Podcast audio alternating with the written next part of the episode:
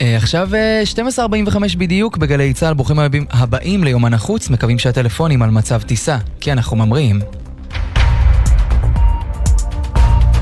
בחירות אמצע הכהונה בארצות הברית נערכו ביום שלישי ולמרות שהן מעוררות הרבה פחות עניין ודרמה מהבחירות לנשיאות, הן לא פחות חשובות בהשפעה על המציאות הפוליטית בארצות הברית. כתבי דסק החוץ של גלי צה"ל עושים סדר. בבחירות האמצע עמדו לבחירת הציבור האמריקני כל 435 המושבים בבית הנבחרים, הקונגרס, ו-35 מתוך 100 מושבים בסנאט. התוצאות תכרענה איך תיראה המשך כהונת ביידן בשנתיים שנותרו לו, ובניגוד לתחזיות שחזו ניצחונות לרפובליקנים הן בקונגרס והן בסנאט, התוצאות שהגיעו עד כה מעידות על קרב צמוד יותר. הן אמנם חלקיות, אבל הרפובליקנים התאכזבו מהגל האדום שלא הגיע. באופן מסורתי, המפלגה שנשיאה יושב בבית הלבן כמעט תמיד מפסידה בבחירות האמצע, במיוחד כשהנשיא זוכה לשיעור תמיכה נמוך יחסית, כמו זה של ג'ו ביידן. אחד הגורמים שאפשר לקשור לאכזבה הרפובליקנית הוא העומד בראש המפלגה, דונלד טראמפ. הנשיא לשעבר קידם מועמדים שנחשבים קיצוניים, שהקשו על המפלגה לזכות בקלות ברוב בסנאט. טראמפ קיווה לניצחון בפער משמעותי בבחירות האמצע, כזה שכנראה כבר לא יגיע והיה מאפשר לו להכריז על התמודדות לבחירות 2024 ולהגיע אליהן בעמדת כוח. על פי הדיווחים הוא עדיין שוקל לעשות זאת, למרות ועדת החקירה על הפריצה לקפיטול והחקירה אישית נגדו על החזקת מסמכים מסווגים בביתו בניגוד לחוק. אחת המדינות המעניינות ביותר בבחירות הללו הייתה המדינה המתנדנדת פנסילבניה. נציג המפלגה הדמוקרטית, טוני דה לוקה, נבחר לקונגרס עם יותר מ-85% מהקולות. אלא שדה לוקה מת בחודש שעבר מסרטן, והסיבה שבכלל ניתן היה לבחור בו היא שמועד המוות היה מאוחר מדי מכדי לשנות את טופס הבחירה, או להציב מועמד דמוקרטי אחר במקומו. כמובן שמועד הצבעה נוסף הוכרז כדי שייבחר אדם שיוכל לייצג את תושבי פנסילבניה. עוד סיבה למתח שם הייתה הקרב על הסנאט בין ג'ון פטרמן, הדמוקרט שמסע הפרסום שלו התנהל כשהוא מתאושש משבץ. פטרמן ניצח את המועמד הרפובליקני דוקטור עוז במרוץ שאחריו עקבו בכל ארצות הברית, ולא סתם. בשעה שהדמוקרטים מנסים לשמור על השוויון בסנאט והרפובליקנים מנסים לגבור עליו, כל חילוף עמדות כזה עשוי להכריע את הכף ולשתק את ביידן עד הבחירות הבאות. יותר מתשעה חודשים שאדמת אוקראינה בוערת, וקרב חדש עומד בפני אזרחי אוקראינה, החורף מגיע. אחרי חודשים בהם הקרמלין סימן כמטרה את תשתיות האנרגיה, בקייב חוששים מהפסקות חשמל וחום, שבחורף האוקראיני עלולות לעלות בחיי אדם. איך הם מתכוננים? בכתבה של שחר קנוטובסקי. אולנה בסטון מקייב היא מחנאית מנוסה. היא יצאה לנדידות ארוכות בדרום אמריקה, באסיה ובאירופה, כשהיא נושאת עליה רק שק שינה, קירה ניידת, לוח סולארי קטן ודגל אוקראינה. אבל בשבועות האחרונים עבר ציוד השטח של אולנה הסבה. הלוח הסולארי מאפשר לי להטעין את הטלפון בזמן הפסקת חשמל, והשמיכה צוברת החום מתאימה בדיוק למיטה שלנו במקום חימום, מסבירה אולנה. כמוה, קייב כולה מנסה בימים האחרונים למצוא פתרונות יצירתיים לקראת החורף המתקרב, כשסוף המלחמה לא נראה באופק, כשמוקדי תשתיות וחשמל מהווים יעד מתמשך להפגזות רוסיות, אפילו ברשויות רומזים לתושבים שהפתרון הוא לעזוב. האויבים שלנו רוצים שנמות, קרא השבוע ראש עיריית קייב ויטלי קליצ'קו. אנחנו עושים הכל כדי שזה לא יקרה, אבל אם יש לכם חברים מחוץ לקייב, חישבו על האפשרות להישאר שם לפרק זמן מסוים, התכוננו לגרוע מכל. ובכפרים המקיפים את קייב כבר מתחילים לחוש את האיום החורפי נושף בעורפם. הפסקות המים והחשמל שנגרמו מההפצצות החוזרות ונשנות הגיעו אליהם ראשונים. עכשיו כשאין חשמל אנחנו מנסים להסתובב בבית ולהתעמל כדי להתחמם, מספרת קטרינה מהכפר מושצ'ון ומוסיפה בדאגה, אם זה המצב כרגע, אני אפילו לא יכולה לדמיין מה יביא החורף. והחורף מצידו לא מבשר טובות. התחזיות צופות שבועות ארוכים של טמפרטורה מתחת לאפס בכל רחבי המדינה. ומה באשר לתושבי החזית שבמזרח, אם המלחמה לא תסתיים באורח פלא, להם מצפה קרב כפול.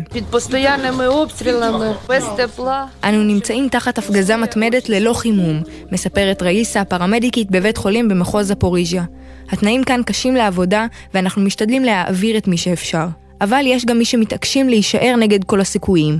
נינה בת ה-80 ממזרח אוקראינה תועדה כשהיא מתווכחת עם השוטרים על ביתה. לא אכפת לי שיפגע בי פגז, זה הבית שלי ואני לא הולכת, מכריזה נינה. קשה לנבא את מימדי הנזק של חורף 2022 באוקראינה, מה שבטוח, מבחינתם זו עוד זירת לחימה של ממש.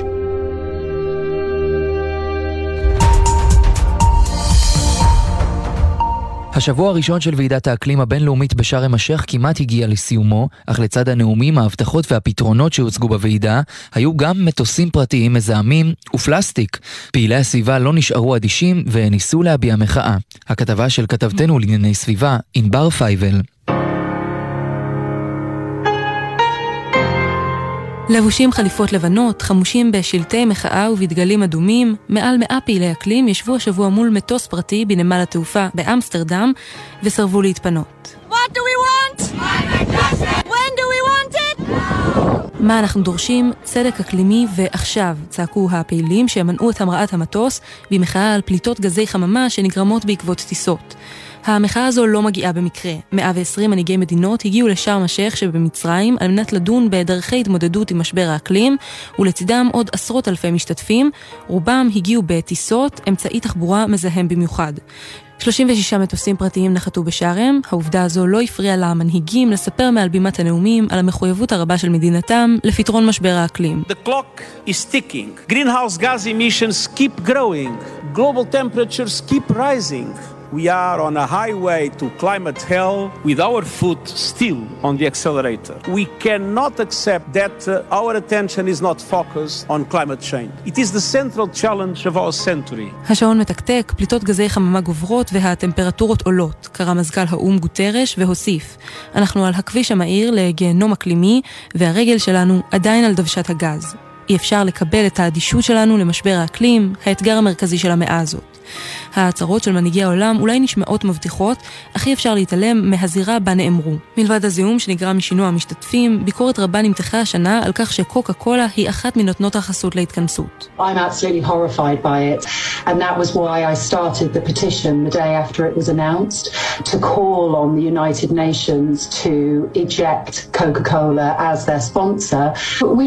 Coca-Cola packaging is the largest growing use of fossil oil. Coca-Cola is the leader when it comes to pollution. אני נחרדת, ולכן פתחתי בעצומה יום לאחר ההכרזה על כך, על מנת לדרוש מהאו"ם לבטל את נתינת החסות של קוקה קולה לוועידה. קראה פעילה סביבתית מלונדון והוסיפה: אנחנו יודעים שאריזות פלסטיק הן מקור השימוש המרכזי בדלקי מאובנים, ובכל הקשור לזיהום, קוקה קולה היא המובילה. ועידת האקלים נערכת זו השנה ה-27, ובעוד מקבלי ההחלטות ממשיכים לפזר הבטחות, הם גם ממשיכים לעלות על מטוסיהם הפרטיים.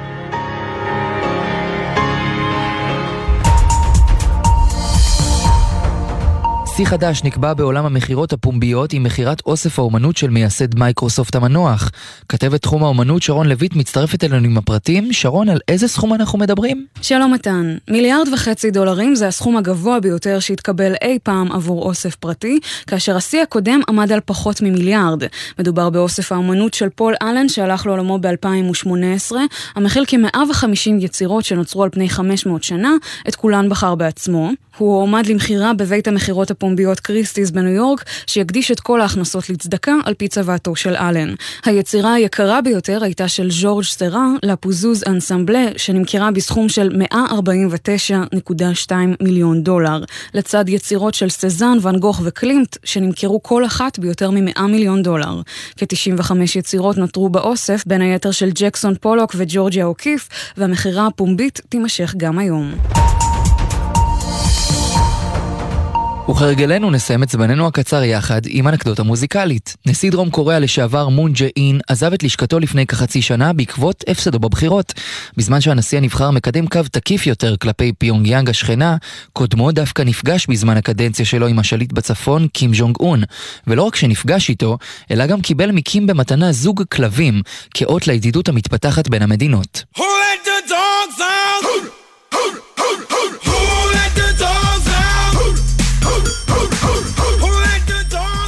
אך על פי החוק בדרום קוריאה הכלבים נחשבים לרכוש המדינה והיו אמורים להיות מועברים לידי הארכיון הנשיאותי ככל מתנה אחרת שקיבל מון בעת כהונתו עם עזיבתו את התפקיד. אולם כאשר פרש מהנשיאות הוא לקח אותם איתו לביתו ואחרי דיונים רבים השבוע הוכרז כי הוא יקבל קצבה לטפל בהם ויוכל לשמור עליהם. עם השיר הזה Who Let the Dogs Out אנחנו מסיימים להיום. נגיד תודה לעורכת שלנו עומר עזרן, לעורכת הדיגיטל יולי אמיר, הטכנאית היא ניביה רוקר. אני מתן לוי ואנחנו ניפגש באותו הזמן אבל במקום אחר, בשבוע הבא.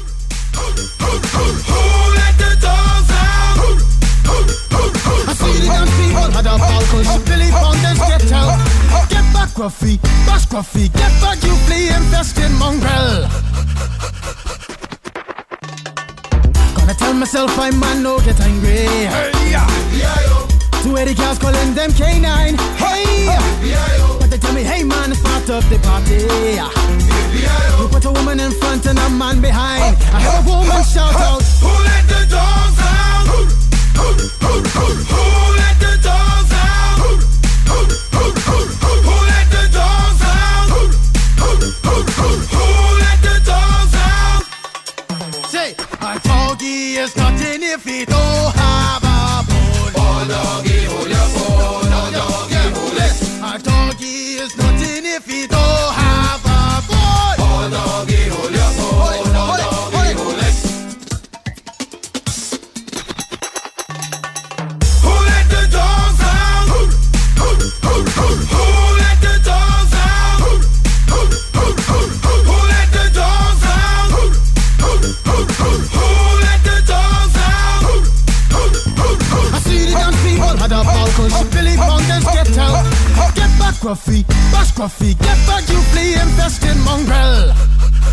Well, if I am a dog, the party is on. I gotta get my groove on, got my mind, I'm gone. Do you see the rays coming from my eye? Walking through the prison, Digimon is breaking them down.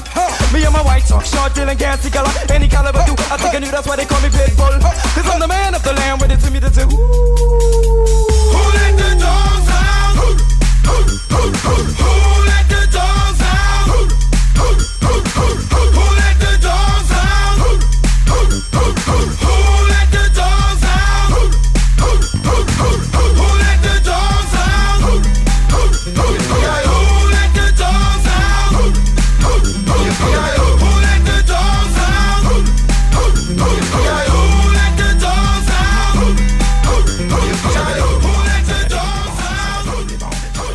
בחסות אוטודיפו, המציעה מצברים לרכב עד השעה תשע בערב בסניפי הרשת, כולל התקנה חינם. כי כדי להחליף מצבר, לא צריך להחליף לשעות עבודה יותר נוחות. אוטודיפו.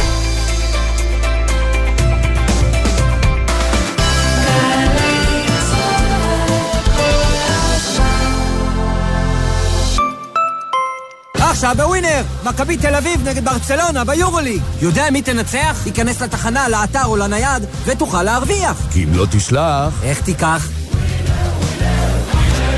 שבוע הבטיחות בדרכים יצוין השנה בחודש נובמבר. במסגרת האירועים להעלאת המודעות למאבק בתאונות הדרכים, התקיים מפגש לזכר קורבנות תאונות הדרכים ושיח בדבר השפעת האובדן על היחסים במשפחה בי"ט במר חשוון, 13 בנובמבר בתל אביב. משפחות המעוניינות להשתתף בטקס מתבקשות לאשר את בואן ולקבל עוד פרטים באתר מרכז אלה להתמודדות נפשית עם אובדן. הרלב"ד ומשרד הרווחה והביטחון החברתי משתתפות בצער משפחות.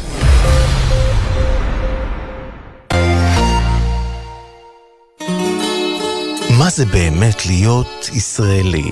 דינה זילבר במסע לתוך הישראליות עם דמויות מפתח בחברה, בספרות ובתרבות. מילים ומשפטים עם דינה זילבר, חמישי, שמונה בערב, גלי צה"ל. אתה שומע, קובי? לא סיפרתי לך, אבל האמת, יש לי חדשות ממש מסעירות. נו, מה העירית? את אה, עוזבת הכל והולכת להדריך סדנאות ויפאסנה? לא, קובי, לא ויפאסנה. אה, את, את כותבת ספר על בסיסט בלהקה צבאית שמתאהב בלוחמת מעברים. וואו, רעיון נהדר, אבל לא. נו, אז מה עוד? עוד גל"צ. עוד גל"צ? כן, זירת התוכן החדשה ביישומון גל"צ. יש בה המון תוכניות של גל"צ מכל השנים, וגם אנחנו שם כמובן. גלי צה"ל גאה להציג עוד גל"צ, זירת התוכן האיכותית בישראל. חפשו את לשונית עוד גל"צ בעמוד הראשי של יישומון גל"צ גלגלצ ותוכלו ליהנות מקשת התכנים המלאה של שידורי גל"צ. חדשות, תרבות, מוסיקה, היסטוריה, תוכניות ארכיון, הופעות חיות, הסכתים ותכנים בלעדיים. היכנסו עכשיו לעוד גל"צ ביישומון גל"צ גלגלצ. מיד אחרי החדשות, עידן קבלר ואורי אוזן.